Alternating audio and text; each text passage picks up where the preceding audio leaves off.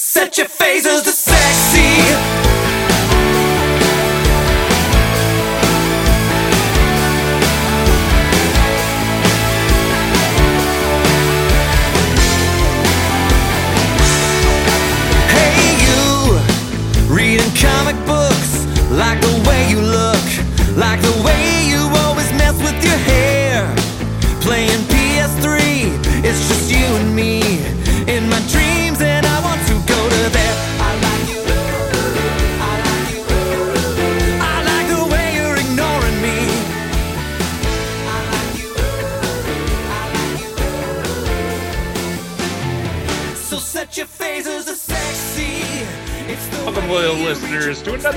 Episode of True North Nerds.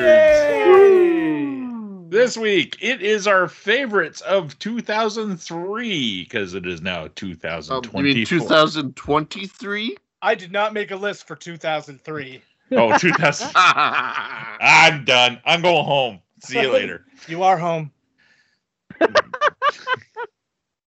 Oh, Just letting you know. Sorry, man. Yeah. 2023. There we go. Maybe I was trying to keep you all on your toes. See No, if you had no, you lists for 2003. I do not. I don't even remember what I did in 2023. Never mind 2003. Yeah, It's a very valid point. uh, with that in mind, uh, we have Kevin, Hi. and we have Jen, Hello.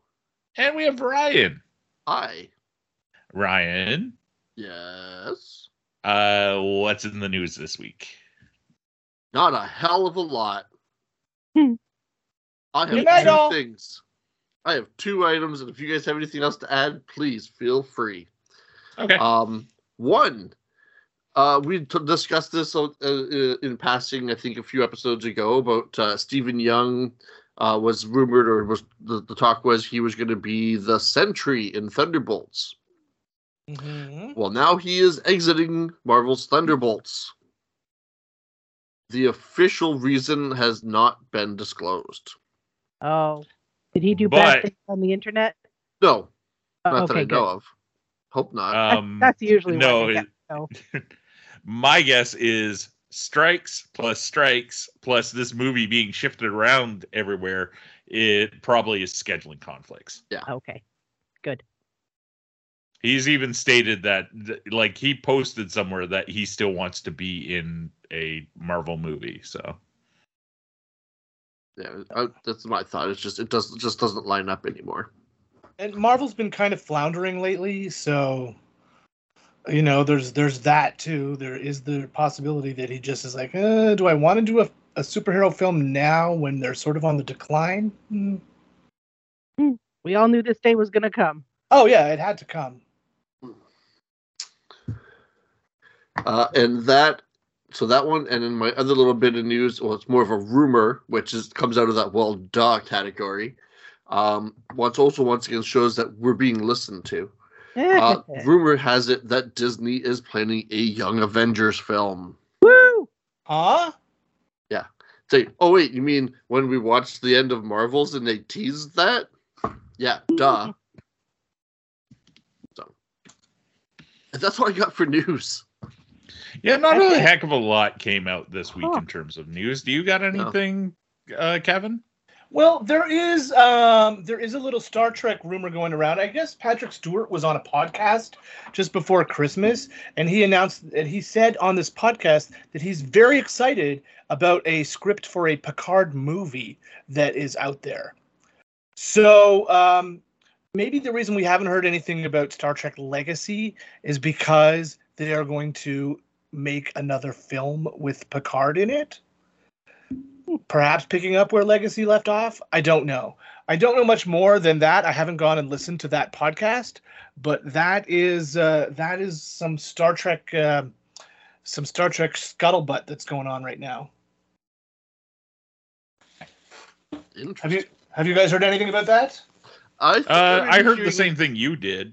Yeah. I was just say I thought I remember hearing something a while back about was talk of there being a Picard movie or people wanting to make a Picard movie or something, but whether or not he would be willing to come back or Well, apparently he likes the script, so that's a good sign. And whether it is a a, a big screen Star Trek film or like what um like like uh, what Emperor Georgiou is making a made for TV. I think they're calling them long treks. Um, Oh, okay. Uh, you know, we don't know. So there's still lots of lots of things happening over in the Star Trek um the Star Trek realm of things. Wonderful. hmm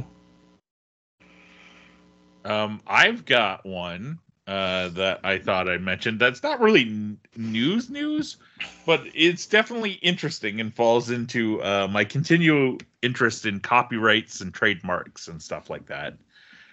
There is a story going around that uh, DC Comics has contacted uh, Marvel and tell has told Marvel that uh, they think they own Machine Man. Oh, I read this too. Yeah, and and like some of it like like fits like in in terms of thinking. So uh loyal listeners might recognize the fact that I love Machine Man.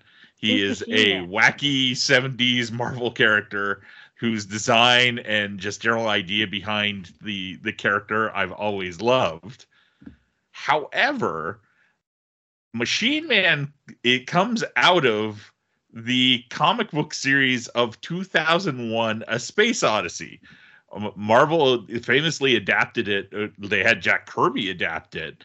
And Mhm. so like at a certain point, I think it's like issue 8 um they introduce like original characters into it, wh- one of which is Machine Man, who is probably the only thing out of that that still kind of exists in the MCU, right? The thing is, is Warner Brothers, i.e., DC Comics, owns 2001 A Space Odyssey, the movie. Now they don't own the book; they just own the movie Mhm. of which this comic book was an adaptation of to a certain point and then they started adding things like like machine man. So in theory they they could be right because they they would own the the comic book rights to 2001 that's one of those license things that you tend to get. Like for instance uh titan uh comics now has the rights to conan which means they have the rights to reprint all the Marvel and Dark Horse Conan stuff that, that has occurred, with the exception of uh, the Conan stuff that the the Savage Avengers that that run that had like you know Conan in a version of the Avengers. They can't do that, but they can reprint all the Conan Conan stuff.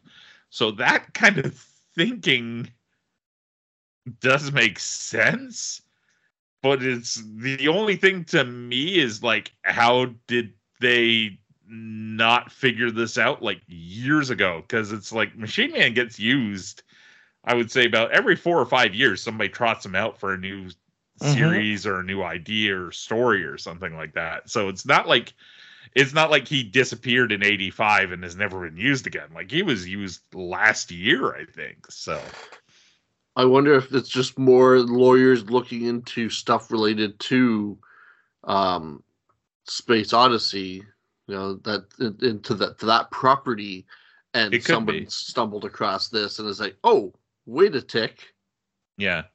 This comes out of like a big thing. Bleeding Cool put up uh like has put up a couple posts about this.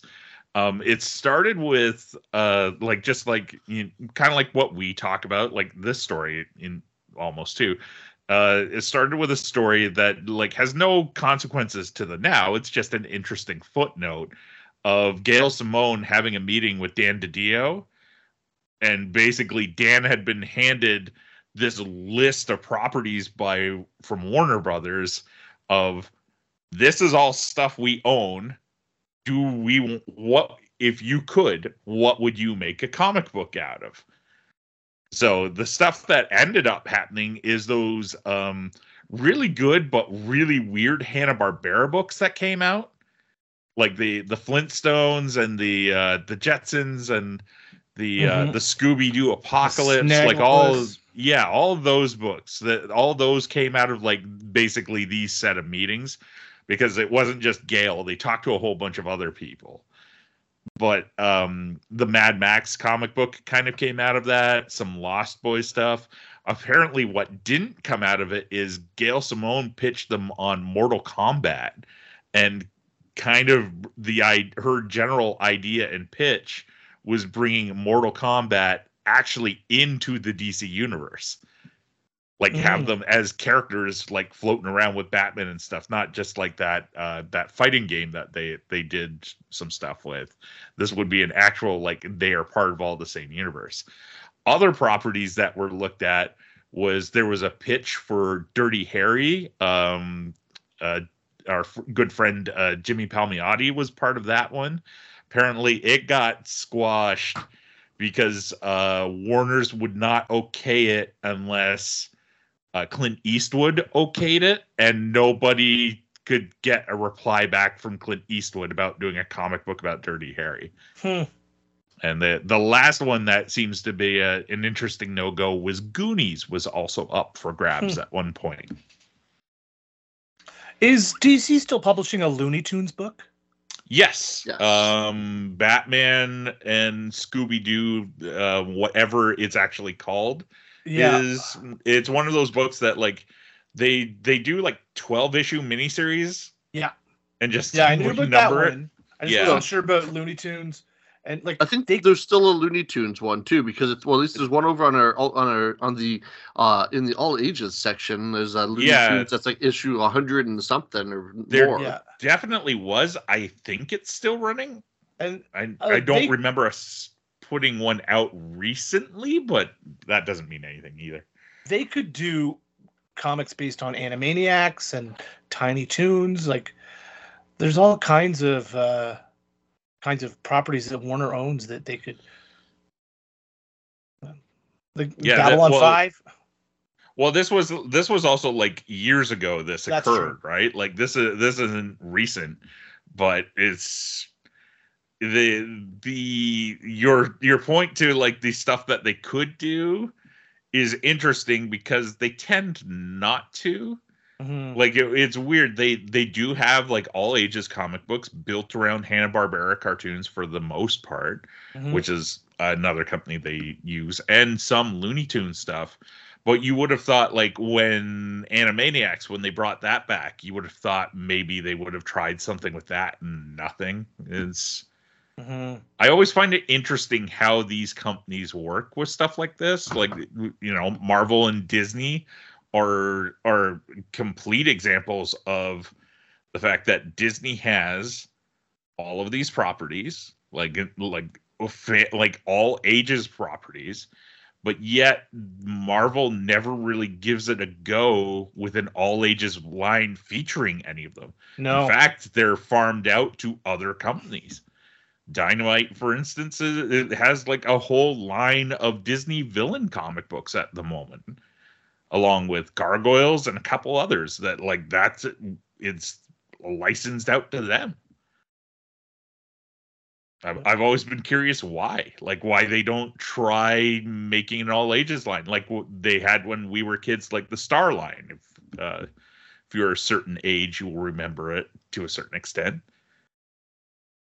Probably cheaper for them to uh, sell the rights than it is for them to hire the people to de- to develop the books them- themselves. That's Yeah, very well could be. And licensing it to somebody is well, that's income versus like Yeah. Jen was saying, like having to pay artists, pay writers, pay editors more Yeah. for another Mhm. book. and then if the book fails, it doesn't matter. They still get the money Yeah. from licensing. They're not Uh, out Sure. anything. Their risk the risk is very low for them to do it that way. It looks like I think what it comes one thing- down to is I want Planet Terry back at Marvel. That's what. planetary. it, Yeah. To be to be honest though, that character did get brought back uh mm, about eight years ago. In, Huh. as part of the regular Marvel universe, he was brought. So he was brought back in the Drax spin-off book that was, uh, I think it lasted a year. I think it's at least twelve issues. Um, co-written by uh, now WWE wrestler. I, I, well, I guess again WWE wrestler CM Punk was the co-writer on the book. Hmm. Uh, Ed McGuinness drew like the first four issues or something like that, I think. But yeah, he brought they brought Planet Terry into the MCU, and I thought it was genius. But anyways, It looks like the Um, la- the last issue of Looney Tunes was issue 275. wow. So Jeez. yeah, Yeah, and it's uh it's still running apparently. I I'd be curious to see like so I know like our shop numbers to a certain extent, right? Like I can go on my on the computer at work and figure out how many copies of the latest issue sold. But I'd be curious to know what other stores sell in it. Yeah. You know, like because like I for us our our best selling all ages books like that are and sold to kids would be Sonic the Hedgehog from IDW. hmm That one sells very well um to, in terms of like or at least in graphic novel form. Single issues here and there, but graphic novel form. And I after that like to actual kids, it would be stuff that's not from like major licensing for Yeah. the most part. It Yeah. would be like um what's it called? Heartstoppers. Hmm Is that is that the graphic novel series that's a Netflix series? hmm Uh, Heart I always want to call it Heartbreakers, but I know yeah, that's not right. and that one I think is that's more of a young. That's a, a an Well, old- yeah, young older adult. young reader. Like what is it that uh, Captain Underpants and the was the, yeah, the, the Dog, dog Man. one, Dog Man. Yeah, Yeah, like our, our my boss has said uh, like a number of times is the richest guy in comics, like the richest writer artist is Dan Pikey, the guy who does Dogman. Dav 'cause- Pilkey. Is Pilkey? I thought it was, I thought there was a K, no L in it. it's it's Dav Pilkey. Oh, okay, well it's him because his book, it, it, the minute it's released, hits New York Times bestseller list like number Oh one. yeah. like every single time. So like and he I believe he owns the creation like the character and its spin-offs uh what is it? Dogman and Cat Kid is Cat Kid I think one of the spin-offs. Yeah. Yeah. It's, Who would know, have thought that a book geared towards 10 and 11 year olds about potty humor would do so well? Uh, yeah. Is that the guy who did he did Captain Underpants first though, Yep. right? Yep, he started Same with guy? Captain Underpants, and the kids ate it up. yes, they did. I mean, I read a couple when in my librarian days. They're good books. Don't get me wrong. My favorite book by him is actually a picture book called Kat Kong, and it's um a cat that is basically taking the place of King Kong, destroying a city full of mice. It's it's a great book. But between Captain Underpants and Dogman, like he must have like the Scrooge McDuck like fault Yeah, monkey I know. point. I'm Like very good on him, like, but yeah, very good on him because you know I love seeing authors uh, get to that level because especially for the amount of books that are published every year, the Mhm. amount Yeah. of authors who get to that level are very few and far between. So I always makes me happy when somebody succeeds like that. I, I've always said one of the smartest guys in comics in the last 30 years was uh, Jeff Smith with Bone Yep. because he signed that deal with Scholastic and like he retains ownership.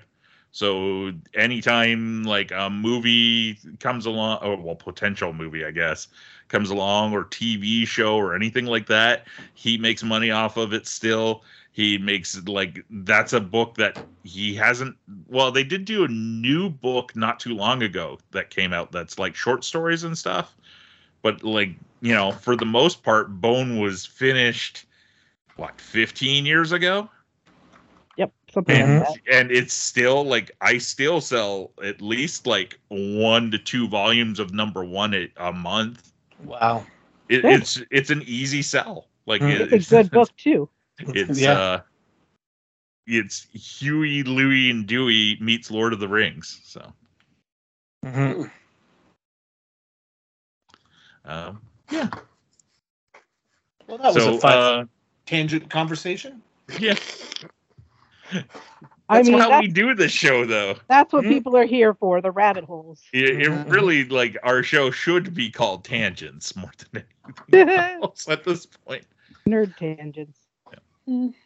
But as we said at the start of the episode, it is 2024, which means our favorite things of 2023. Uh, we use the term favorites because we can't go out and see everything. So saying best of is like a little like wrong in a lot of ways. But um, It's a little wrong in a lot of ways. Yes.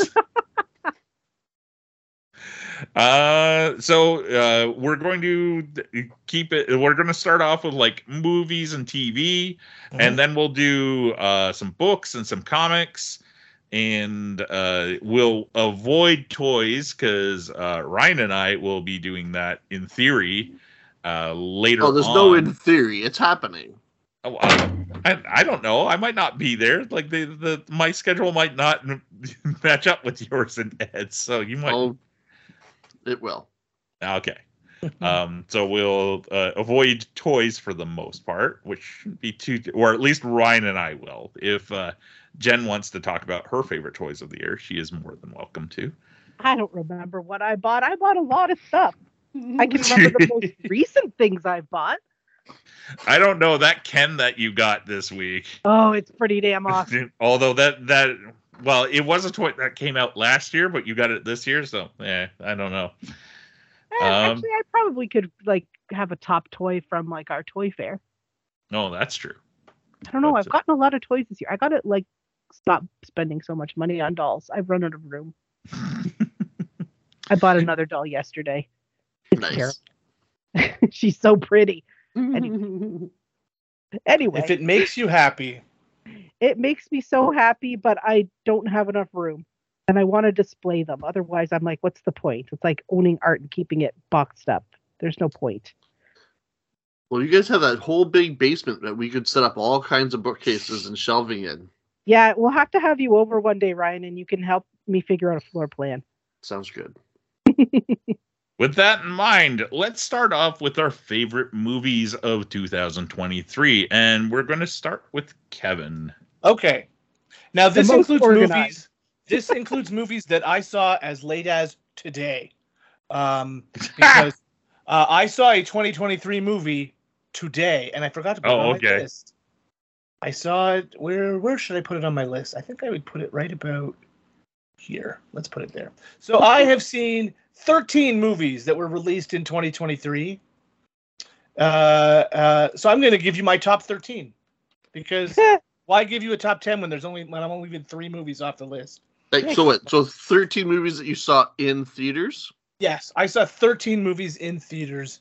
Uh, 13 2023 movies I saw in theaters. Well, I got you beat because I have you four, do. I have 14 on my list that Oh, I know I saw in theaters. We No, all I- got I- the line somewhere. I got 15. I Whoa! think oh. And that's see, I I'm might not- have seen 15. I just I have 14 on my list that I know I saw in theaters.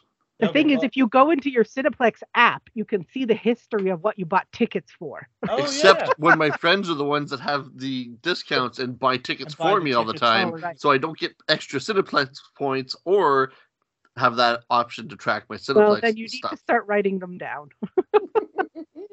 I have 14, so it's got Okay. to be close to Jen's. But, anyways, continue, right. Kevin. So Okay. here's here's I'm gonna go bottom to top, uh, and you we could talk about these movies as as we go along. I'm sure. Maybe we Oh, should yeah. each do our list and then talk about them. Okay. Or- Uh, you so want you me to have just 10. give me give you the list, or Yeah, yeah, Well, or do we all have 10? I've got I at have- least ten. yeah. I have Yeah. at least 10. Do we each want to say what? Has anybody else put them in order other than Kevin and I? I put them in order. Okay, I, so I Brett- put like a, uh, well, I put like my top like th- three basically. oh. Okay. my- So I was I gonna have say, why don't we all just go with what was your number 10 pick? Okay. Oh, Let's okay. do that. Let's And do we'll that. just rotate through like that. We'll just so it doesn't have to be your number 10, Brent. Like we'll all these are all ones we loved and liked or whatever. There's no the, the order Yeah. is arbitrary. Okay. You could ask me tomorrow and my order could change, but let's Exactly. just go with the something. So the three movies that didn't make my top ten, I'm not saying they're bad movies. I just Yeah. didn't love them as much Yep. as the top ten. Okay, Yeah. so number ten is um, Indiana Jones and the Dial of Destiny. Okay. Didn't Uh, even make my list. No, it didn't make my list either. Not my top 10. And Okay. that would be 15 that I saw in theater because I, I didn't even write that one down. It was didn't make- fun. Oh, it was It was- fun. Yeah. It was uh, you know, um sort of it was sometimes it felt sad watching an elderly Harrison Ford do things his body shouldn't be doing. Uh but you know, on the most part for the whole on the whole I I liked it and I would love to see a a Phoebe Waller-Bridge spin-off. a lot of the um quote unquote archaeology of that movie made me kind of angry. Not even the whole okay, I'll, let's let's say right now there's going to be spoilers for all these movies we're going to talk about. But Right. not even the whole going back in time shenanigans. It bugged me, but not as much because it's an Indiana Jones movie. But the the the whole Akratiri device and the shipwreck and uh no no no. I think that one was number hmm 10, 11. It was 12 or 13 on my list, honestly. Gotcha.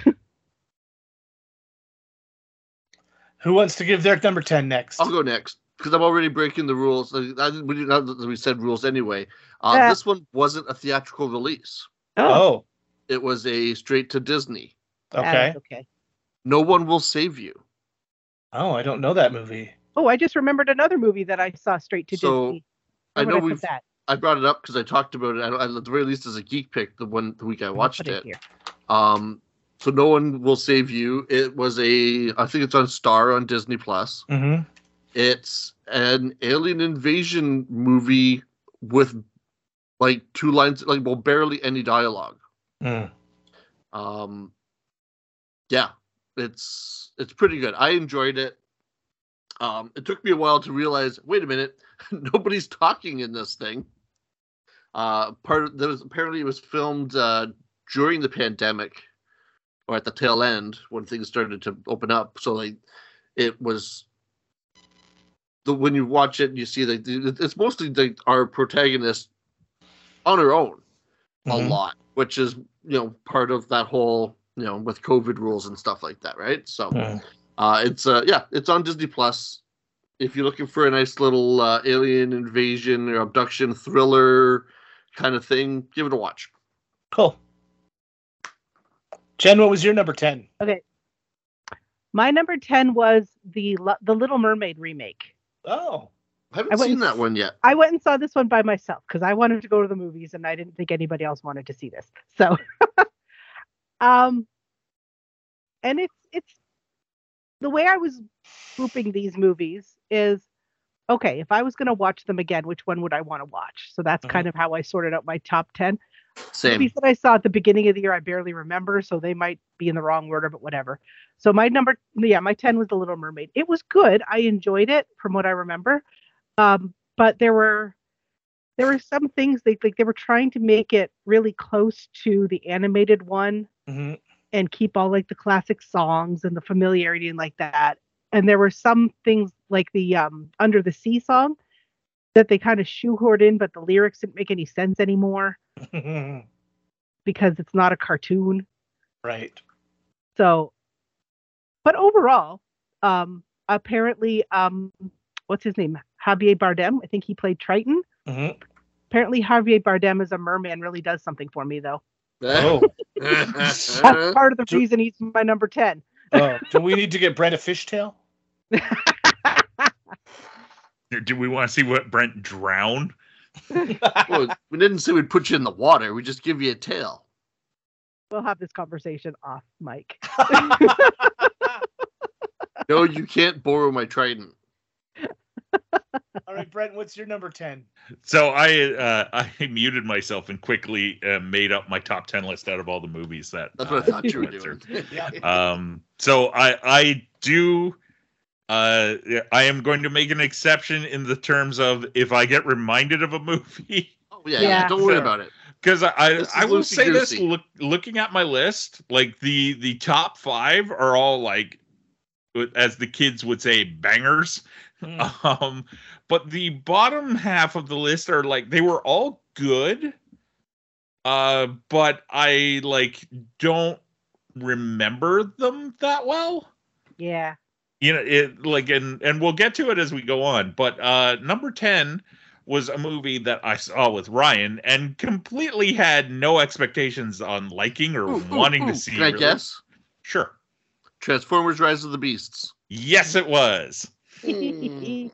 Um, it it was everything that I kind of wanted in the Transformer movies to begin with. Uh, it wasn't as good as Bumblebee was, but it was enjoyable. It had robot on robot beaten action, which maybe I shouldn't say that because I'll get us flagged on something.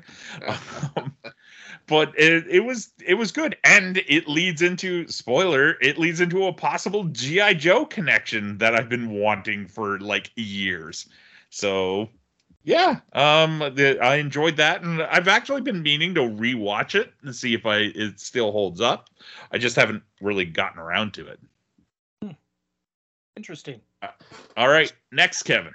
Uh, so my number nine film is a fairly recent movie that I saw uh, just before Christmas, and that's Aquaman and the Lost Kingdom. Has anybody else seen Oh, Aquaman okay. yet? Haven't seen Nope. it. No, I, Um, you know, if you like the first Aquaman movie, this one is pretty good. It's a it's a basically it's a buddy movie with Aquaman and Ocean Master. The two Yeah. brothers have to go to save um, Atlantis. Um, I, I I quite liked it. It, it- you know it's silly DC comic book fun, uh, but uh, I really don't have much more to say about it. Just that I had a good time, and you know uh, Jason Momoa is still a, a likable kind of hero, and um, Patrick Wilson is an interesting guy to play his brother slash sidekick. So yeah, Aquaman and the Lost Kingdom is my number nine. all right, Ryan. Uh, so, like you were saying, Brent, for the later half of my list, a lot of it is like it's kind of like these are all movies I've seen, not necessarily seen more than once, maybe twice, and that's maybe what helped move some of them higher up my list. Mm. Um, so my number nine, it was your number ten, Transformers: Rise of the Beast. Yeah. Excellent. Um, yeah, all the same reasons. You know, enjoyed it. Uh, robot action. I thought they missed out on a couple wonderful tie-ins for uh, of musical tie-ins to the old Transformers animated cartoon movie, which because they had some, there was just a few ex- ex- extras that were like perfect opportunities, Yeah, and they didn't play it. They they didn't play the touch once. Like they should have. But you know, between the touch and robot on robot banging action, we're gonna get all kinds of flags on this one. Right. Um, but yeah, the tease of a GI Joe cross, you know, greater universe with with this movie. Yeah, I still remember Brad going, "There was it that hard?" Throwing his arms up in the middle of the theater. Yeah, it was great. So there we go. Transformers: Rise of the Beasts, number nine. Jen. All right. So my number nine is going back to the whole caveat of I don't remember it very well, which is I think why it's number nine. And it's Guardians of the Galaxy 3. Mm. It's not a I don't remember it being a bad movie. I remember it being very sad at times, the whole rocket and the animals. But the fact that it was not very memorable to me is why I put it so low. It's my number eleven. Yeah. Like I didn't think it was bad. I just I don't remember it. Agree. No, yeah. that's a, it, Yeah. it, it is a very fair point, and we'll you will see that pop up in my list for the next couple. To be honest, Yeah. All right. So what's your number nine, Brent? My number nine is the Marvels. Um, it Oh. was a super fun movie. Uh, sh- short, didn't need to be more than what it was. Uh, just sort of going forward. I don't know how much in the way of consequences this thing has, but maybe that's a good thing. Like maybe this is what Marvel movies should kind of be going out for a little while. Um, you know, it's that's pretty much all I can say about it. It was an uncomplicated script, didn't really have like anything bad about it or anything going for it either in a lot of ways. And I don't think the haters were like, you know, just wrong about this movie. It was Mhm. good. Mhm. Again, I feel this is another victim of, you know, everything should matter. Everything should be epic. Blah blah blah blah blah. Why do we have women being the stars of movies. Girls can't be movies. They can't be superheroes or movies unless they show their boobies. Huh? See, movies, boobies. There we go. Um, So many good T-shirts in this so far. yeah, but uh, I, I enjoyed it a lot. But it's almost, it's also like, eh, uh, it, it was one of the better Mar- Marvel offerings of the year. That's for sure. Mhm. Um, yeah. So that that would be my number nine. All right, up to eight. Oh, eight. For me, number eight is The Flash.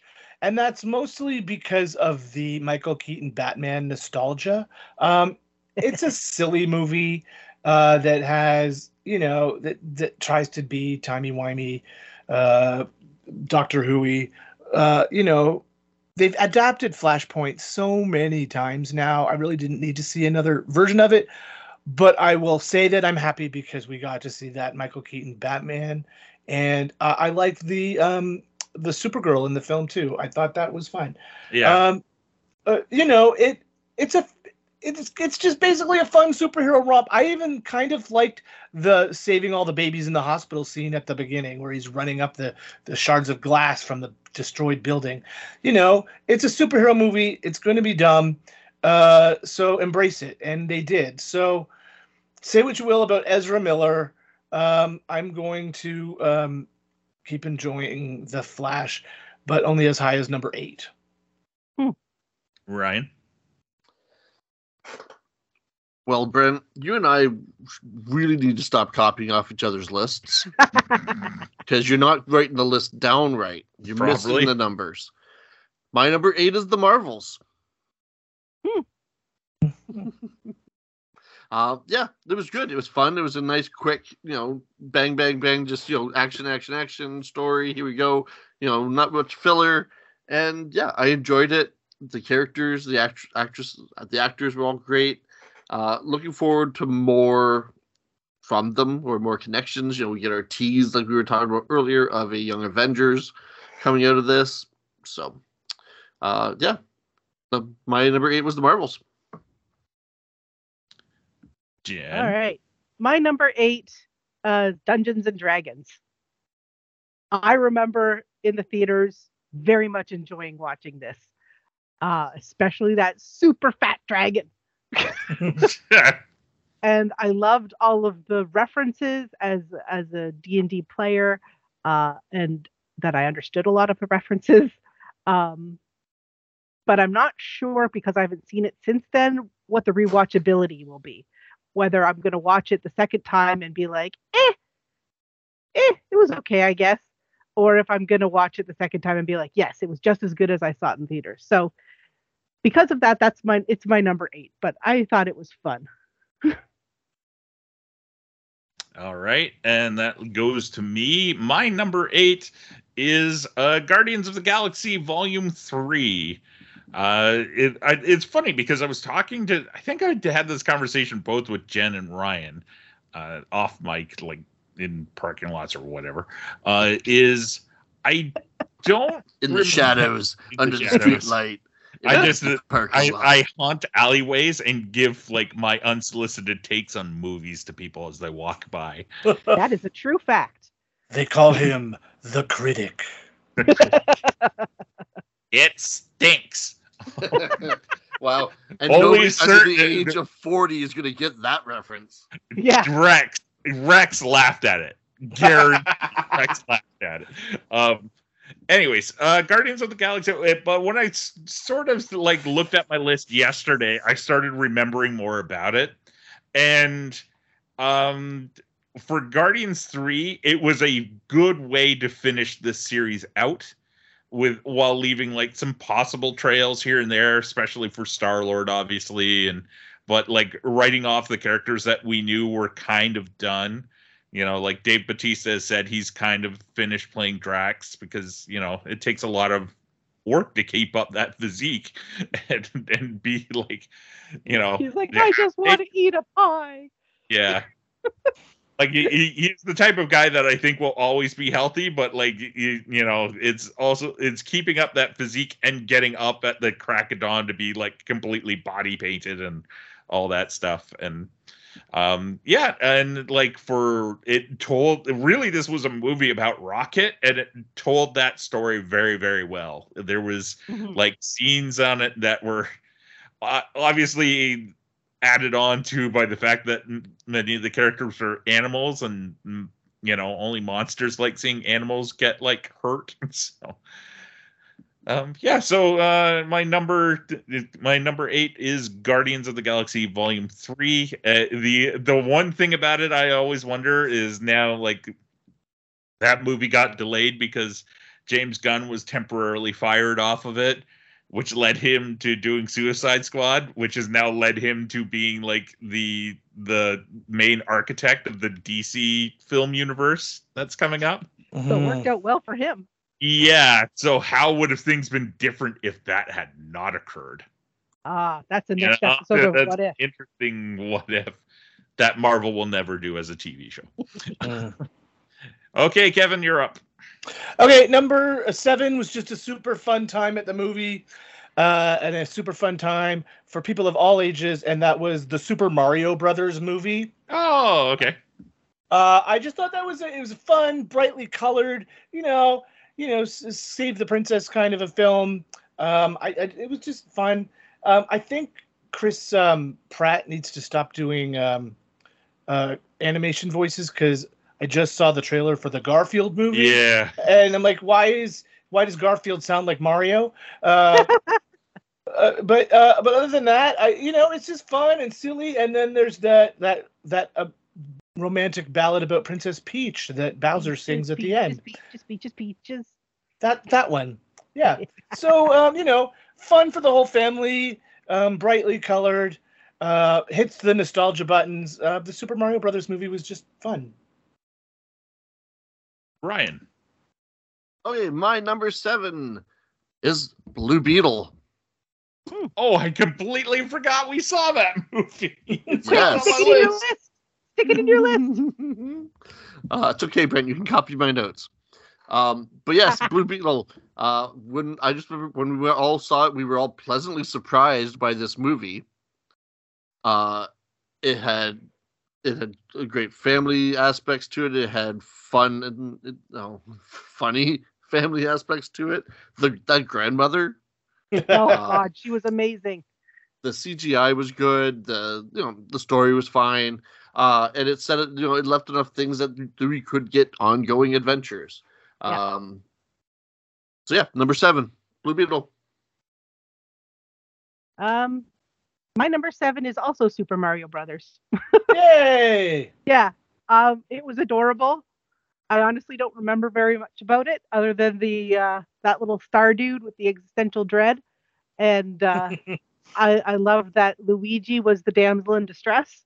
Right. I think the best memory of seeing that movie was going to see it with our nephew, who was six at the time, and him at the end of the movie. I said, "Well, did you like it?" And he went, "That was the best movie I've ever seen in my whole life." and he was like standing up for the whole movie, like he couldn't even like sit down. He was so excited. So I, I think that for me, it's that memory is what keeps it high on my list. But I Mhm. mean, it was a cute movie.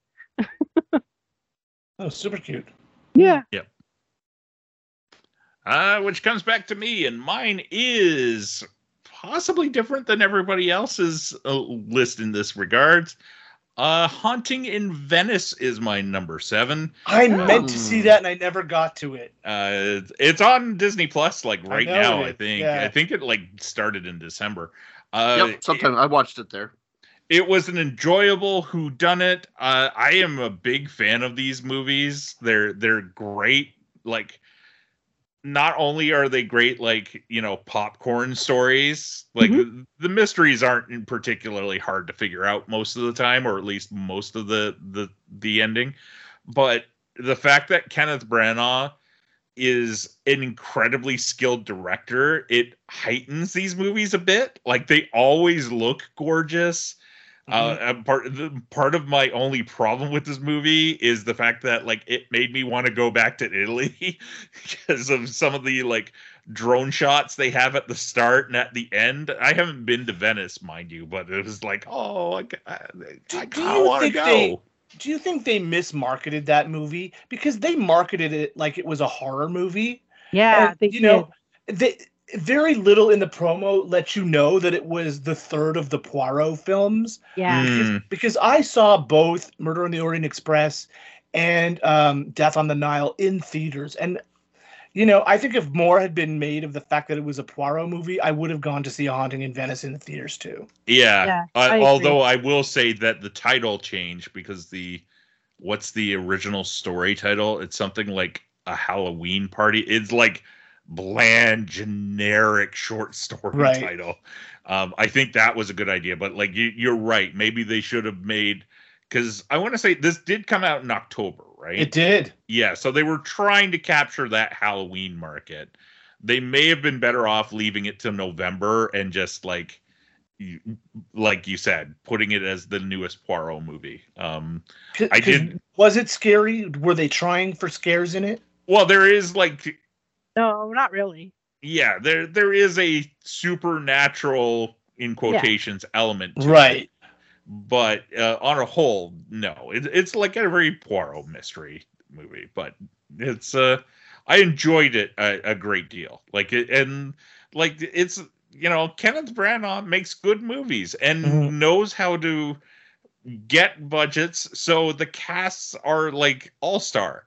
Like Yeah. between the like these movies, which I assume are paying for whatever Shakespeare movie he makes next, and those Shakespeare movies are like they're always good Mhm. and they're always like star studded. I you love know, much ado about nothing. he is he has taken the the same techniques and just applying it to something that has more m- mass market appeal at this Yeah. point, I guess.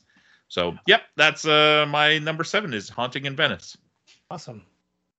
That brings it back to me, number six. And this is a movie that I just saw today. Um, so here's what happened I was at breakfast with my friends, and I said, You know, I was thinking I might go to a movie this afternoon. I might go see Godzilla minus one. And my friend, my friend Miriam, who I think some of you have met, said, uh, "You know, I was going to go to a movie too. I was thinking, I really wanted to see Wish, but I don't know if that's playing. I haven't heard anything about. It. I'm like, oh, it's almost out of theaters. Like it, it got very little buzz. I said, but Mm. if you want to go, I will go instead of going to see Godzilla. I will go and see Wish with you. So I saw Wish this afternoon, which is the Oh. latest Disney animated feature. I thought the animation in this was beautiful. They're using a computer generated technique that I've never seen before, and it makes it look painterly. And you know how a lot of times you can tell the difference between backgrounds and character animation? This was so seamless. It was just gorgeous. Um, the voice cast was great. Chris Pine as the king, who is the villain of the piece, is amazing. The songs not as memorable as something that you uh, like Frozen, but they're good. The, but the thing that they're really trying to do with Wish was make it like a culmination of a hundred years of Disney animation. So there are references to every almost every other Disney film inside this movie, like the fact that um, um, Asha's Asha's got a she's got a gang of friends, and there are seven of them, and if you look at them, they they might not be dwarves, but they obviously fall into the archetypes of Doc, Sleepy, Bashful, Dopey, Grumpy, and Sneezy, right? They, Oh, yeah, uh, there are references to Cinderella. There are references to Peter Pan, uh, and it's a it. In some ways, it doesn't make the story hang together all that well, but I still had my moment where the uh, the the heroes the heroes band together to save the day, and the music swells and the fireworks go off, and uh, I had my little bit of uh, Disney emotion that I was craving, and that is why Wish is my number six movie this year. I want to see that movie too. I didn't realize that it was in and out of theater so fast, though. Well, it's been in theaters since November 25th. It Yep. has? Uh huh. Mhm. Jeez, I thought it just came out like a couple weeks ago. No, it's that it's that 60 or what is it, 65 day window? Wow. Yeah, And and forty. so- it's like forty-five day window. we went to a 250 screening today, and it was full of kids. Well, Uh, that's good. Yeah, uh, yeah, good and bad. Good that it was full of kids. Wow. Bad that they never shut up and kept kicking the back of my seat. Yeah, well, you, you, you to be fair, you did go to a kids movie on Christmas break in Yeah. the middle of the afternoon. I did. Last day was- of Christmas break. That was the only screening there was. Like that's that's where we're at with this film. Yeah. We're down to the Oh last. crap. Well, Well, it, the unfortunate thing is that like on- that. Go ahead, Jen. I was gonna say, I guess I'll see it on Disney Plus because I really wanted to watch it. I like seeing the the Disney movies in theaters. The unfortunate thing is it got good reviews by the looks of things, but it, it is the victim of the you know wait until it Yeah. get it hits the streaming and it and the the sad part is is this is I I was watching a thing this is like the the worst animated return for a Disney movie in quite some time. It's this and Elemental as well. Like Elemental did well like in terms of box office when you see it against other things, but compared to its cost was a little harsh. But Elemental Elemental was never the number one movie, but it was always in the top five, and it was in the top five all It- summer. It, It, did kept turn chugging El- along. Elemental turned a profit. I feel But- like every movie is the worst grossing movie until the next movie comes out. Then that one is the worst grossing movie. Well, Like it's- every movie that comes out has been the worst grossing movie. it it is what we've been saying for the last little while, right? Yeah. Is it, it's they have trained everybody to wait for streaming, and then they're surprised when nobody goes to see it in the theater. Yeah. But the, did you see what they are doing? Is the three Pixar movies that were released straight to Disney Plus? They're releasing them in cinemas to see how well they do. Yeah. So um, Soul is coming out uh, within the next couple of weeks. Turning Red comes out in early February, and Luca comes out in late February, I think. yeah, the- They're giving each like a three or four week window. Also not to be a cynical dick about it, but it also is like a bunch of stuff that we were supposed to have out has been delayed, and we need to put things out. There, there is that too. But but I kind of really want to see Turning Red, especially on the big screen.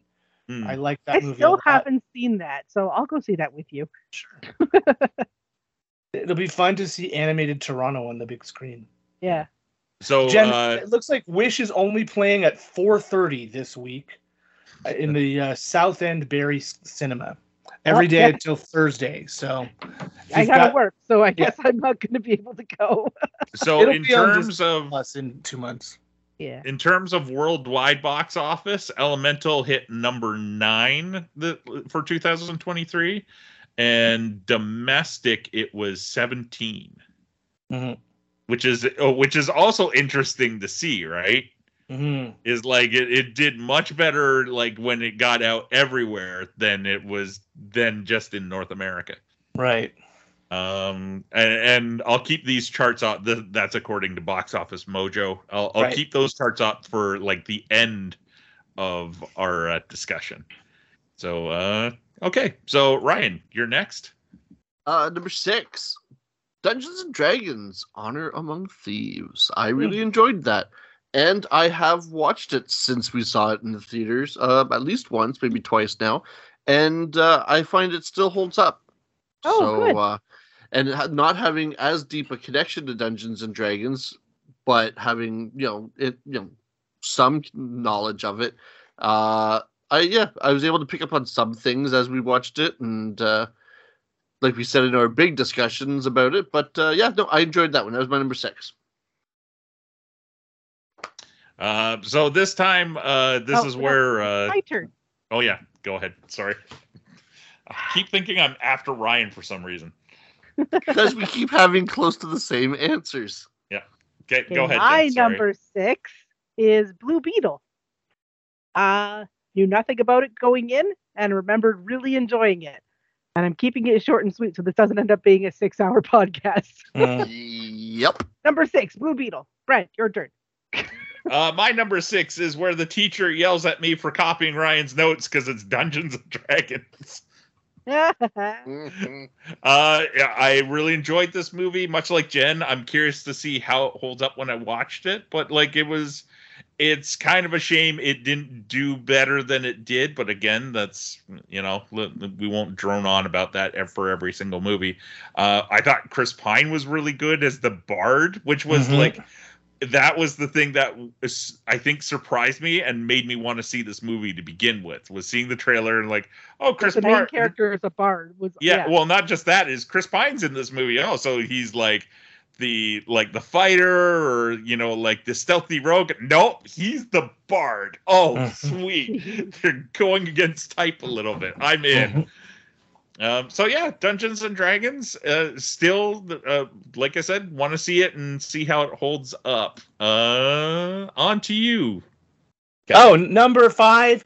Uh, we can just move on quickly because num- my number five was Blue Beetle. I, I uh, this is my highest ranked DC film. It, I just thought it was fun. I, especially the family aspect, which is what set it apart from other superhero movies. I, I thought the the family dynamic of uh, the the Reyes family was great. I especially loved Grandmama, and um, and I liked his sister too. I thought she was a great character. So, uh, yeah, short and sweet. Blue Beetle. That's my number five. Cool. Ryan. Ryan. Oh, sorry. I, I, was, I was waiting for Jen to go. I can go if you want. no, I'm good. I'm good. No, I just lost. I just lost the uh, the thread there for a minute. Um, number five, Teenage Mutant Ninja Turtles: Mutant Mayhem. Oh. Uh, yep, it was fun. It was it was good to get into the theaters and see a, a, a quality Ninja Turtle cartoon, and the soundtrack was you know just nostalgia, nostalgia, nostalgia, and all that '90s hip hop and just you know it was it was like it was made for us. So yeah, Mutant Mayhem number five. All right, Jen. my my number five was uh, a haunting in Venice. I quite enjoyed that for all of the reasons that Brent's already talked about. I love uh, the Poirot movies. I saw the other two. Uh, I enjoy Kenneth Branagh as an actor and director, and it was it was very fun to watch. Um, yeah, Haunting in Venice is number five. My number five is the aforementioned by everybody else Super Mario Brothers movie. Uh, I enjoyed this a lot, but I will be upfront in saying that part of the reason I enjoyed this so much was seeing my nephew who absolutely loved this movie. And it was one of the first theater experiences he's had. Uh, we also went and saw the Trolls movie with him, and while he liked that, Super Mario definitely uh, did much more for him. and it, it was a it was a fun movie. Like it's it was well done. Uh, like I said in our review, I would kind of, in a weird way, I kind of hope this leads to a cinematic Nintendo universe because they're Mm. planning a Zelda movie. So we can eventually end up with the Super Smash Brothers movie. That's how they introduce Kirby. Yeah.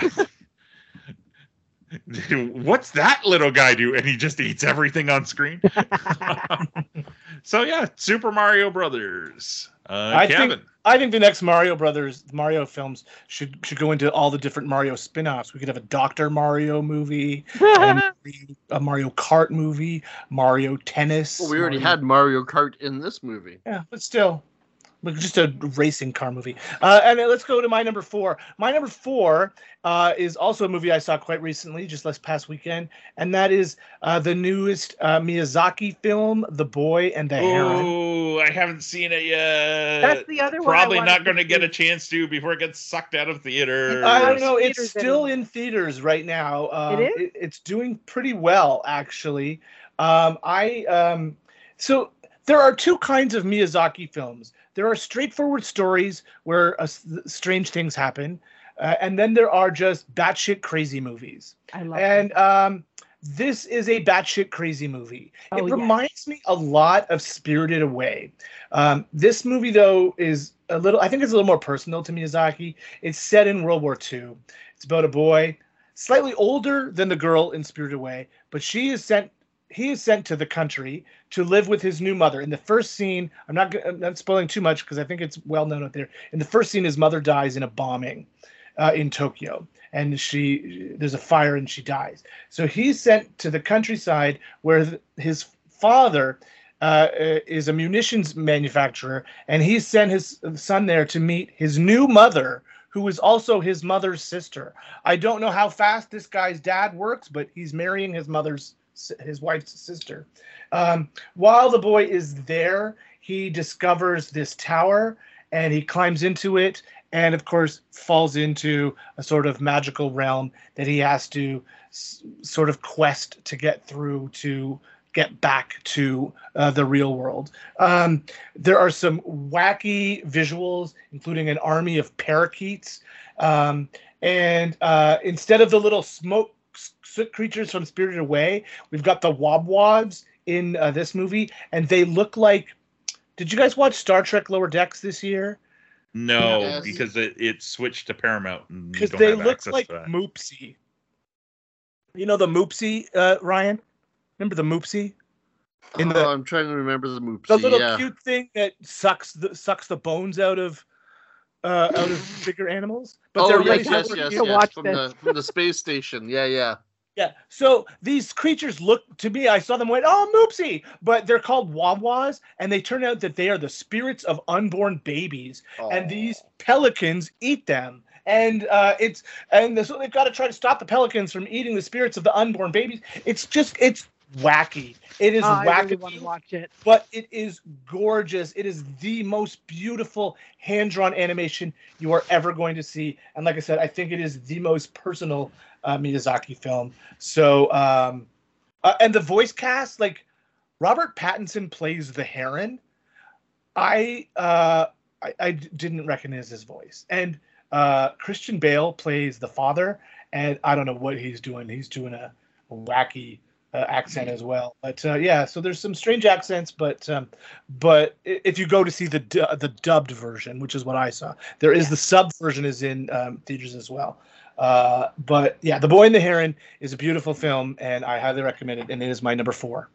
I don't think it's playing in Barrie anymore, though. No, I think it had a very limited release here in like early December, and we missed it. It was uh, around the same time Godzilla came out. Yeah, that was sad, but Yeah. that's okay.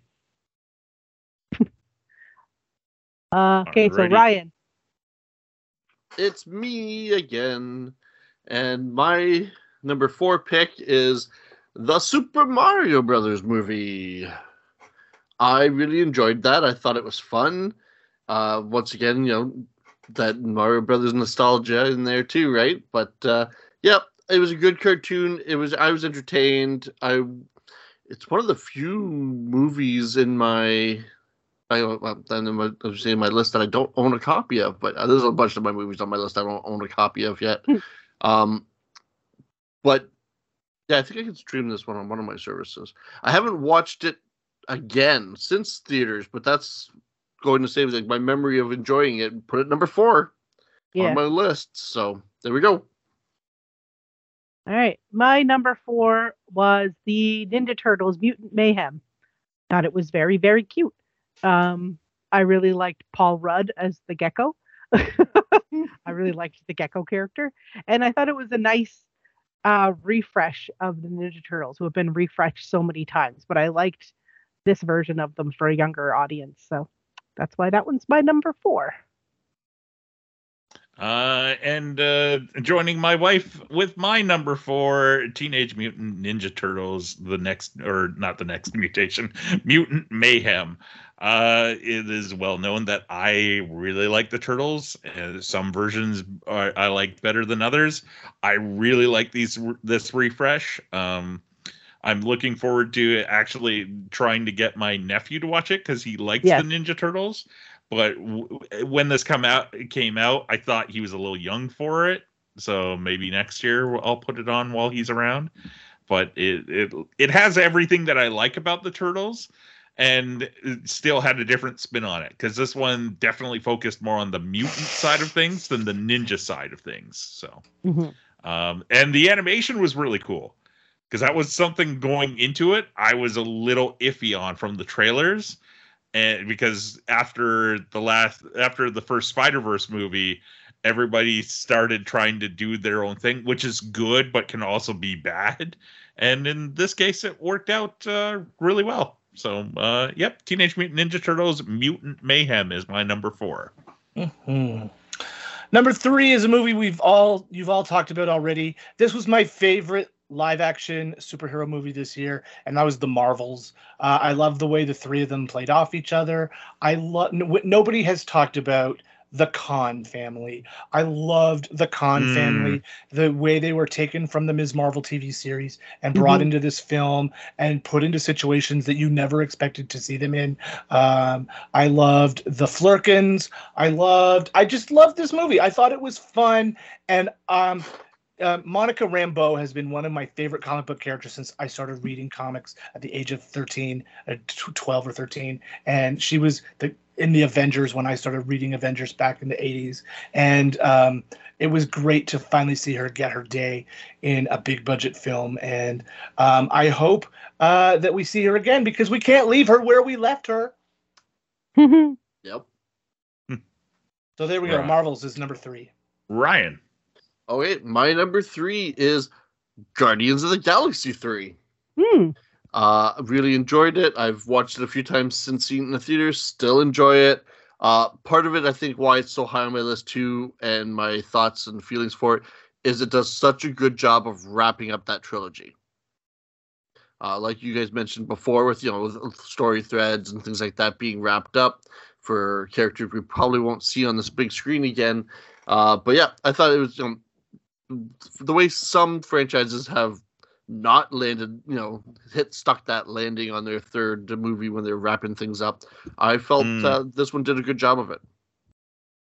So that's my number three. Mm-hmm. Jen. Um, my number three is also the Marvels.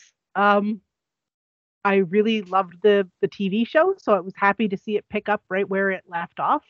Uh, I think that they did a good job of making Captain Marvel's character a little bit more relatable than she was in her own movie. Um, and I love Kamala Khan. I love the Khan family.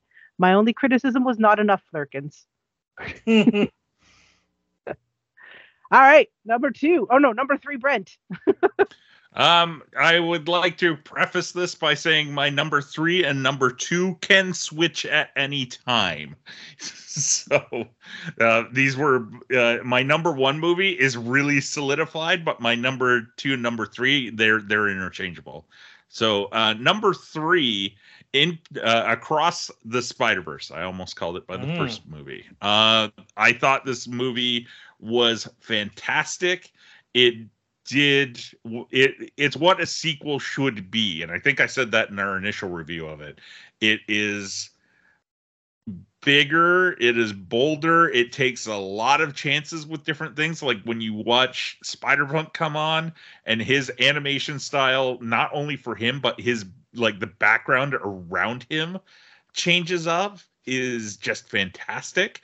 The story is really good and uh, like i'm sort of sad that we have to wait for a while before we get the next part Mhm. but uh i enjoyed this and i'm really looking forward to the next one um so yeah uh across the spider verse is my number three or two depending on which day of the week you ask me So that brings it to me, number two. yes My number two is Across the Spider Verse. Um, best superhero film of the year. Yes Amazing visuals. The way the different animation styles for the different characters, the way they rendered Spider Punk versus Miles versus Gwen, uh, just so great. Uh, the cliffhanger, so good. The, the the third one can't get here quick enough, and I don't think it's coming this year, is it? I think it's been delayed because of the strike.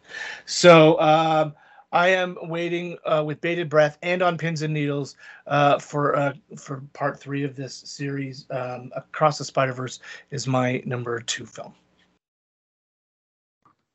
Okay. Ryan, My number two film is Godzilla minus one. hmm. Uh, it's it's uh, Brent will have much more to say about it, I'm sure, in one of his upcoming picks because I know Brent so well. But um, yeah, it's it's surprise well, it's surprisingly good movie for being a Godzilla movie. Uh, it's a very thoughtful and well scripted, uh, subtitled movie, and uh, I guess you know not to take words out of Brent's mouth, so I'll leave that for him. But if you compare it to or look back to the original Godzilla movies, where it's a movie about the Japanese government and how they react and that they're them taking on Godzilla.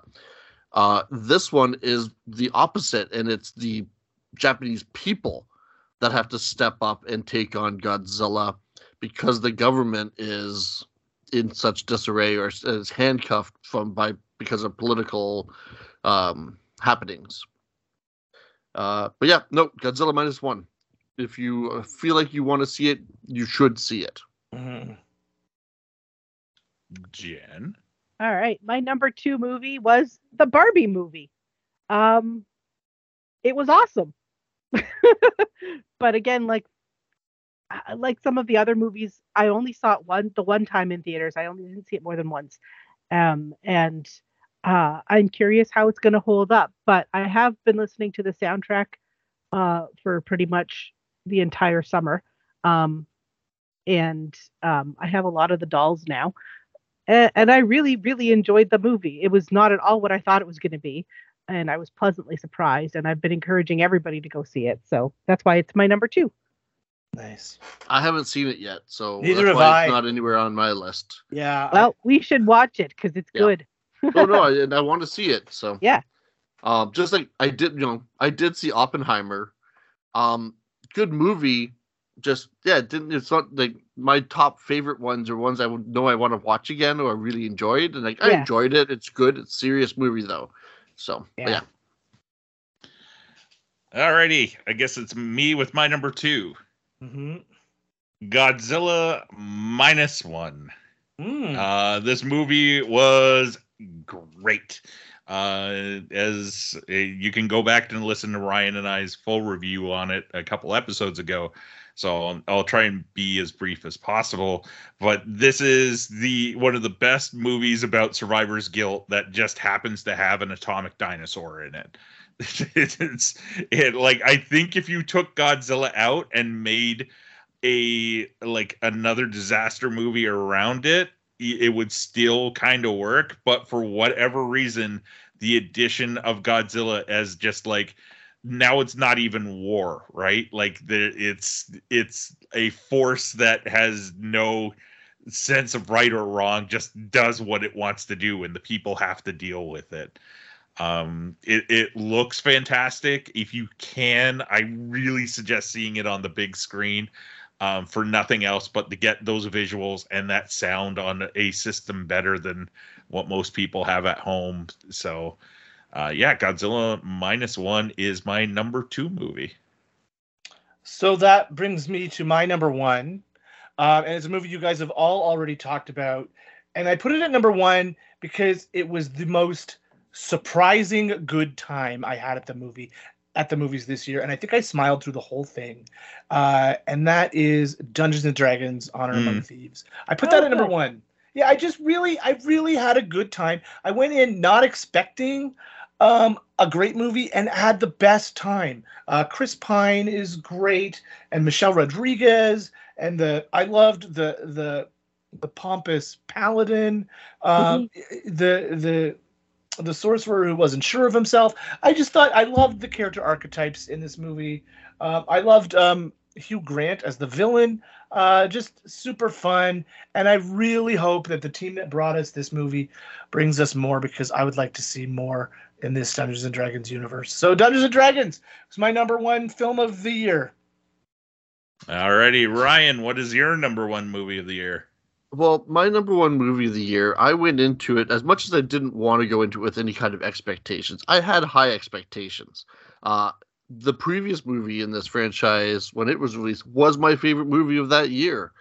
So the fact that this one was so good, and it is my number one pick for last year Spider Man Across the Spider Verse. Now, I know it's pretty on brand for me to like a Spider Man movie slash cartoon. But what can I say? When it's this good, it's this good. So yeah, that's my number one pick. Uh, Jen. My number one pick is also Spider-Man Into the Spider-Verse. Oh, wow. Well, that's why we're friends. Yep, I everything that we already talked about. I really enjoyed it. The art, the story. I'm still disappointed because I forgot that it was a two-parter and it just Mm. ended. And I was like, wait, what do you mean it just ended? Uh, and I'm still mad about that. And this was like back in January or something ridiculous. so um, I loved Peter Parker with Baby Mayday, um, and him being a totally awesome and awful parent at the same time. It was just Yep. fantastic. Uh, So, the yeah. fact that we got more Gwen story in this, that they they, yes, they really Mhm. evolved her character in this. yes, I, I I love love it. pregnant Jessica Drew. Yep. Yes, Hmm. it was just it, there's too much that was good about it to talk about. So that's why it's my number one. Um, so my number one uh is kind of surprising in the fact that I it, like apparently Jen and I are a little bit in the the reverse category. My number one is Barbie. Really? I thought I thought this movie was great, both in Yeah. like like not just from like the story is really good, the acting like there it's one of those movies where I don't think you can recast any of the leads and have it be that good. Like I think I- if you take Margot because we we've talked about it before, you take Margot Robbie out of this movie and uh like uh, what's her name? Amy Schumer was supposed to Mhm. do this originally. Oh, no. I, I don't see unless the movie that Amy Schumer was looking at was totally different. completely different. I do not see it working. Uh, Ryan Gosling embracing his his Kenliness in, in It's this- Kenergy. his Kenergy is fantastic to the point where he put out a Christmas Ken song, like a Christmas version at Christmas. I I don't think that was probably mandated to him, or if it was asked, he probably would have said he could have said no, but he didn't. And finally, the the production design in this movie is amazing. Like I I am not a Barbie collector. Um, my sister had Barbies growing up. Jen obviously collects them now, but like just like every once in a while, like when Ken pulls out his rollerblades, it just like it was a it looks exactly like the toy versions that like my sister had enough that it like brought like vivid memories into my head the minute he pulled them up. Yeah. So um I, I think it's one of those movies that weirdly, like again, based on a toy property that and like when we heard about this movie, I will be the first to say that I was kind of dismissive that this was going to be any good, and it turns out it was my favorite movie of 2023. Mm. I Awesome. really went back and forth a lot on my number one and number two, but Yeah, Spider-Man I could, eked it out just a little. yeah, and honestly, the my top three are like this is the the way I've laid them out now. I don't think Barbie would move, but Godzilla and Spider Verse definitely could move up and down. Well, see, I was surprised because when we left Godzilla, I'm pretty sure you told me that was your favorite movie you'd seen this that year. It's definitely one of them, and like, but at the end of the day, it is like I, I'm like. I want to see God. Uh, the my top three. I want to watch again, like with no like no hesitations. Yeah. I want to see Godzilla again. I want to see Spider Verse again. I want to see Barbie. Spider Verse. I might wait until the next one is on the horizon, just so I have that refresher. But yeah Well, I own Spider Man, I own Guardians. Godzilla isn't available to be purchased yet, but I will pick buy it when it comes out. So yeah, that's definitely one I'm going to buy as well. Mm. Interesting to me that the two movies that uh, were just out of my top 11, because we talked about my top 11, nobody mentioned the other two as well. And those were uh, Shazam, Fury of the Gods, and Ant Man and the Wasp, Quantumania. they're in my just outside top ten Yeah, as well. So- same too. Same with the Flash. So my my bottom three were Ant Man, The Flash, and Shazam. Like Hmm. They were my Like- bottom. So Shazam, you I mean think. was- bottom as in like the least favorite movies you saw? yeah, yeah. Oh. Out of my fifteen, uh, Shazam was fifteen. Yeah, I've got I've got Ant Man at the bottom of my list. Yeah, and again, I remember really enjoying it when I saw it in theaters, but compared to everything else I saw, meh. oh, actually, maybe I should switch that with Indiana Jones. I'm not sure. yeah. Well, it, it's I. I don't want to be insulting to these movies because I know how hard it is to make a film. Yeah. Mm-hmm, But at the same time, is like I think for my list, it was how much do I remember this movie? And Yeah. um like I know I loved Blue Beetle when I saw it, but the fact that it didn't even register when I was making this list that I had seen it kind of says something to me a little bit. Um Flash is probably the bottom of my list. I, I know I like it and Yeah. enjoyed it somewhat. Like uh, much like what Kevin was saying, it's more the the Michael Keaton Batman stuff I liked more than anything else. Mhm. But Oh, maybe Flash is the bottom of my list. I don't know. I uh, yeah. anyway, Should we go quicker when we talk about television? I'm That or if we should. I uh, don't have a lot to talk about. should about. we make this a part TV, so- two? Yeah, that's what I was thinking because we've already been on for a long time. Maybe we should do Yeah, part two that- next time. Okay, yeah, let's do that because that gives us another episode worth of material. There we go. All right, so uh, we will do TV next time. Um, but uh, before we do like like actual geek picks, I will throw this in for you to uh, as well. If you want to throw in something that was one of your favorite things of 2023 that will probably not make its own subject category in the next episode uh, Mm, feel free to do so. okay. I got that. Does that sound good? Yep. You want to do that now? Uh yeah, and I'll I'll pull up the patron list while I'm doing that. Okay. My best thing of 2023 that doesn't fall into any category that we could probably talk about is the Marvel drone show at Walt Disney Studios Paris. That was the most freaking awesome thing I have ever seen. Like they had Spider-Man climbing up the side of the Tower of Terror, Hulk smashing, Iron Man flying across the, the, the sky, and they did the whole thing with freaking drones. It was phenomenal. Uh, so yeah, that is my like number one geek thing of the year. Uh, closely followed by Eatrenalin, the combination dark ride and five star dining establishment that I that I did at Europa Park. Uh, you know, th- those two things uh, uh, probably will not. Uh, I, I it's going to take something really awesome to knock those off the top of my list of favorite experiences that I've ever had. So yeah, those those two things. Wow. Anybody else got something similar? Nope. Well, we're gonna talk. I mean, I could talk about my top toy now because we're not talking about it next time. Yeah, go Go ahead. Jen.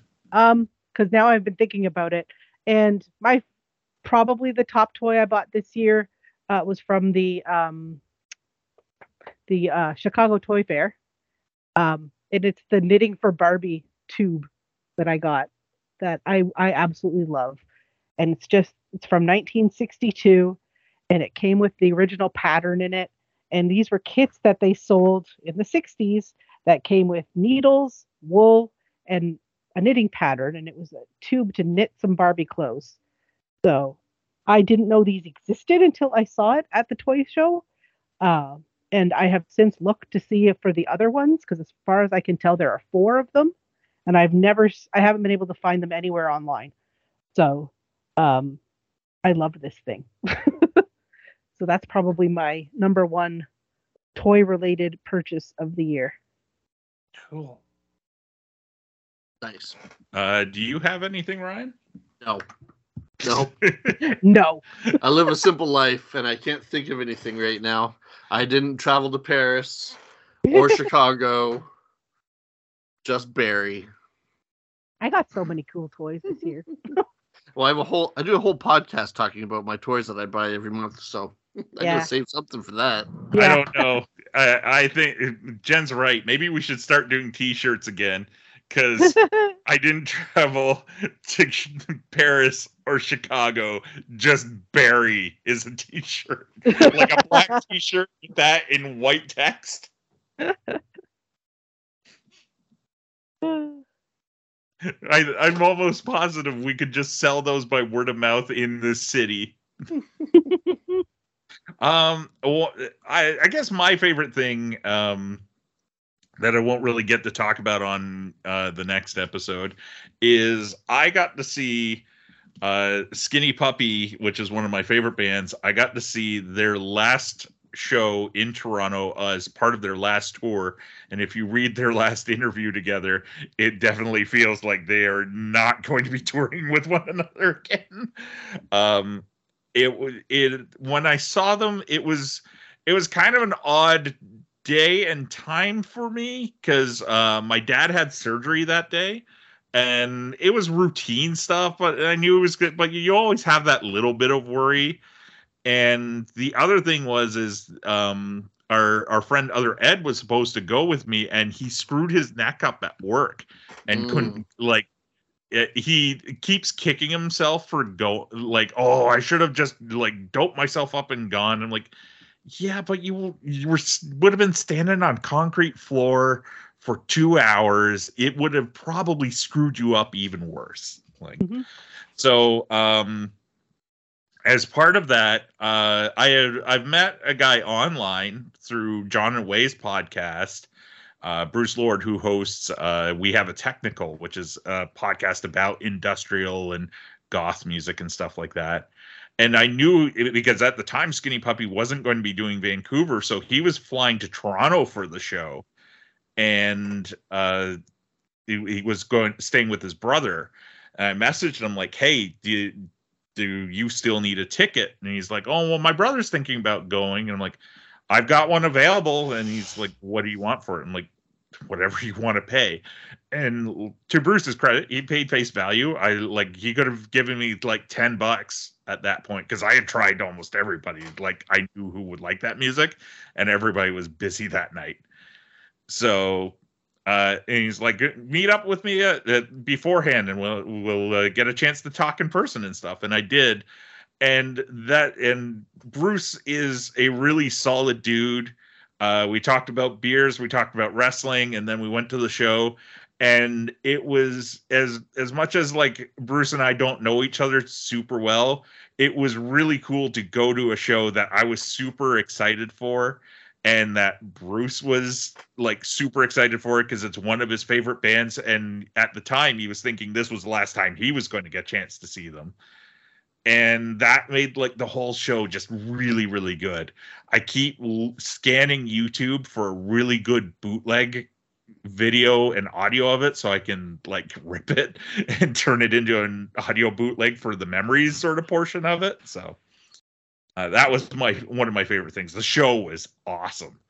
Uh, the only regret was is the merch line was like three hours long, so I didn't stand in it. And uh, my particular sizing in T-shirt has been uh, eliminated off of their website, so I can't even order a T-shirt from it. No. Uh, it was really good. So that brings us to the end of this episode. But before we get to the end, end, we have Patreon shout outs. If you would like to help us out, you can go to patreon.com slash true north nerds and uh, send us three bucks a month. That gets you uh, not a heck of a lot of extras, but it helps pay for our hosting and for our theme song rights and a bunch of other things. So we appreciate everybody who can give us a hand. If you uh, if you can't uh, do that, totally understandable. Like the economy is not the world's greatest, but if you'd like to help us out, just give us a good rating on whatever podcast thing you listen to us on, and and spread the word. And when you see us post up a link to the show, repost it in your feed. Maybe one of the nerds you're friends with will check us out too. So, um, to that end, we would like to thank. Drew, Karina, Alex, who is also the co-host of Listen to This, the Patreon sort of exclusive show, and I will get to the sort of uh, when when we get into the end of this episode. Uh, Team Woods, uh, Mike Hammond, and Rex. Thank you all very much for uh, helping us out and keeping the the lights on the show running. Uh, that brings us to geek picks and end of show stuff. Who wants to go first with their geek pick? I'll go first before you can steal my geek pick. My Oh, geek pick okay. is a wonderful new comic that came out uh, just at the end of last year uh, the last week of 2023. It's our first foray into the new Skybound G.I. Joe portion of the Energon universe.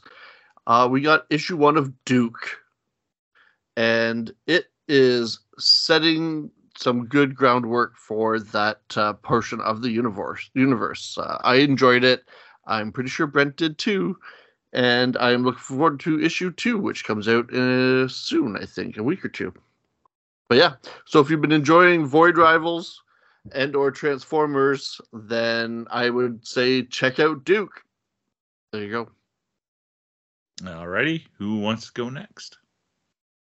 I guess I can. Um, I'm also going to talk comics because uh, I've been loving the the DC um, app, and I've been I paid for Ultra, so I'm only a month behind the comic shops, and I am really enjoying a couple of storylines. I'm gonna I'm gonna highlight three storylines that I I'm really maybe four that I quite am, am quite enjoying in DC right now. One is the Titans Beast World storyline. Um, I, it, I think it's just fun, and it's something new that. Uh, uh, that we've never seen before, and it, it's really made Beast Boy um, a very, very much more powerful character than we ever gave him credit for. So that that that arc I'm really enjoying. Um, the Amazon Attacks storyline that's running through a book called Amazon's Attack and Wonder Woman. Um, I'm liking what's going on there. Uh, It's pretty interesting. The sort of uh, basically it's a it's a um, a, a, a paralleling of um, of the immigration story that's going on in the U.S. right now. You know, Amazons are now uh, persona non grata, and they all have to leave the U.S., and that's causing some trouble. Um, I'm also speaking of Amazon's loving Birds of Prey, uh, which Black Canary has put a team together in order to infiltrate um, to save um, her sister uh, or her adopted sister Sin. Uh, just a mix of characters in that book is really fun. Harley Quinn, Big Barda, um, Zealot, and uh, uh, the um, the the Batgirl who has her whole face covered. Um, Cassie, is it Cassie? Yeah, Cassandra. Cain. Yeah, uh, the, those are her her her sort of team, and um, they're super fun uh, together. And then the last book, because it it just makes my little Justice League International heart happy, is the Fire and Ice Welcome to Smallville miniseries, in which Fire and Ice are running a beauty salon and trying to reform supervillains at the same time, um, with the help of Martha Kent. Um, it's it's weird but fun, and the art is gorgeous. And I've always loved both Fire and Ice, and um, I just think it's um, fun and silly. It's comic booky the way comic books are supposed to be. So there's some some picks for you if you uh, like me are a DC Comics fan. Okay. Jen, Oh, my Jen. turn? Um, I finally finished watching season 12 of Doctor Who. Yay! Yay! Yay! So now I have to watch the season 13 one, and it was very good, and I liked it. I don't know. I mean, this whole episode was by Geek Picks. Go Yep. see any of the movies we already talked about. okay, that's it. Go, Brent, go. Doctor Who is good. Uh, yes, yes, yes, it is. Oh crap! What was it? I had it, and then it it wasn't Ryan's, and then Ryan threw me off by talking about Duke. oh, okay, I remember. Uh, so on New Year's Eve, uh, Jen and I watched a couple movies, and one was uh, one of my favorite uh, old school Jackie Chan movies called Armor of God. Um, it is probably most so weird. it was probably most famous for in North America. That's the movie where uh, Jackie uh, mm, kind of slipped a little bit. He jumped onto a tree and the branch broke and he fell like 14 feet or 15 feet, something like that, to like his almost doom, except there was a cameraman at the bottom of the tree. So he like like smashed into the cameraman and ended up going into a coma. but um it's uh it's basically Jackie Chan's take at Indiana Jones style movie and it is weird and awesome all at the same time. Uh, the only thing I will say about it is the version that Jen and I watched was on Tubi, and uh, the it is um, when Rumble in the Bronx came out in the late '90s. Uh, and it like made this wave of everybody in North America interested in Jackie Chan. It was a cheaply subtitled movie because there was uh, him and the other lead character grew up and were in a band together. You know, almost like Bothers. There's It was so weird. words in the subtitling. It was great. Oh, So, uh, oh yes. bother. Yeah, bothers. Um, but was- uh, yeah. yeah, It was enjoyable. Don't get me wrong. I enjoyed it. But it was yeah. weird. Wait till you see the next one, Jen. oh no. Operation Condor.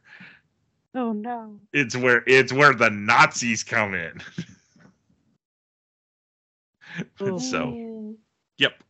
Um, so yeah, that's it for this week. Uh, thanks again for listening. It's a little bit of a longer episode, but uh, next week's is next uh, episode in two weeks is going to be a little bit longer too. Uh, anybody got any plugs you want to get in before we call it a night? Not at the moment, no. Uh, check out our Instagrams. The Tales from Collectorverse Instagram, the True North Nerds Instagram. Like, Dolls follow, share. Ponies. Dolls and Ponies Instagram. Yep, all that stuff.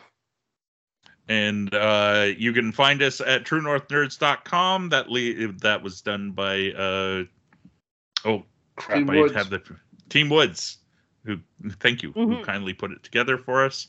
Um, the last thing I will say uh, for longtime listeners is the uh, the next episode of Listen to This is a guest episode. Uh, I should be recording it on the fifteenth with along with Alex. Our guest is going to be our good friend Nate Milton is going to be uh, joining us on the show to talk about uh, out an OutKast album. So I'm really looking forward to that.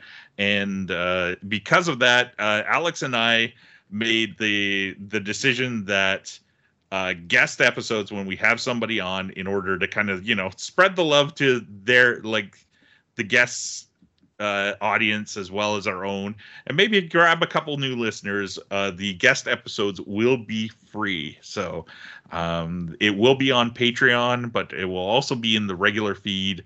And i'm thinking uh, it as because i don't want to leave you know patrons completely out in the cold uh, I'm thinking I'm going to upload as a thank you for patrons only, since they won't be getting a Patreon episode, um, an old interview that I did way back, if I can find it, that has never appeared on this podcast. So, Ooh. so yeah, uh, if I can find it. So uh, that that's for February's listen to this, and it should be good. We've been going back and forth with Nate for a little bit, so. Uh, uh, what I got to do this week is sit down and listen to the album in its entirety. So you mean you have to listen to it? Yes, I have to listen to this Yes. dot why I dot dot it. album. Yeah. All right, thank you everyone for listening, and we will be back in two weeks to finish up our uh, roundup of 2023 stuff that we liked. Mhm. Uh, until then, Obama stay. Bye. See ya. Set your phasers to. Thank you for listening to the True North Nerds. You can find us at truenorthnerds.com or on Facebook, Twitter, and Instagram at True North Nerds. To contact one or any of the nerds, you can email them at truenorthnerds at gmail.com. Theme music provided by Kirby Krackle. You can find more of their music at kirbykracklemusic.com. If you like this show, please go to your podcast app of choice and rate and review us.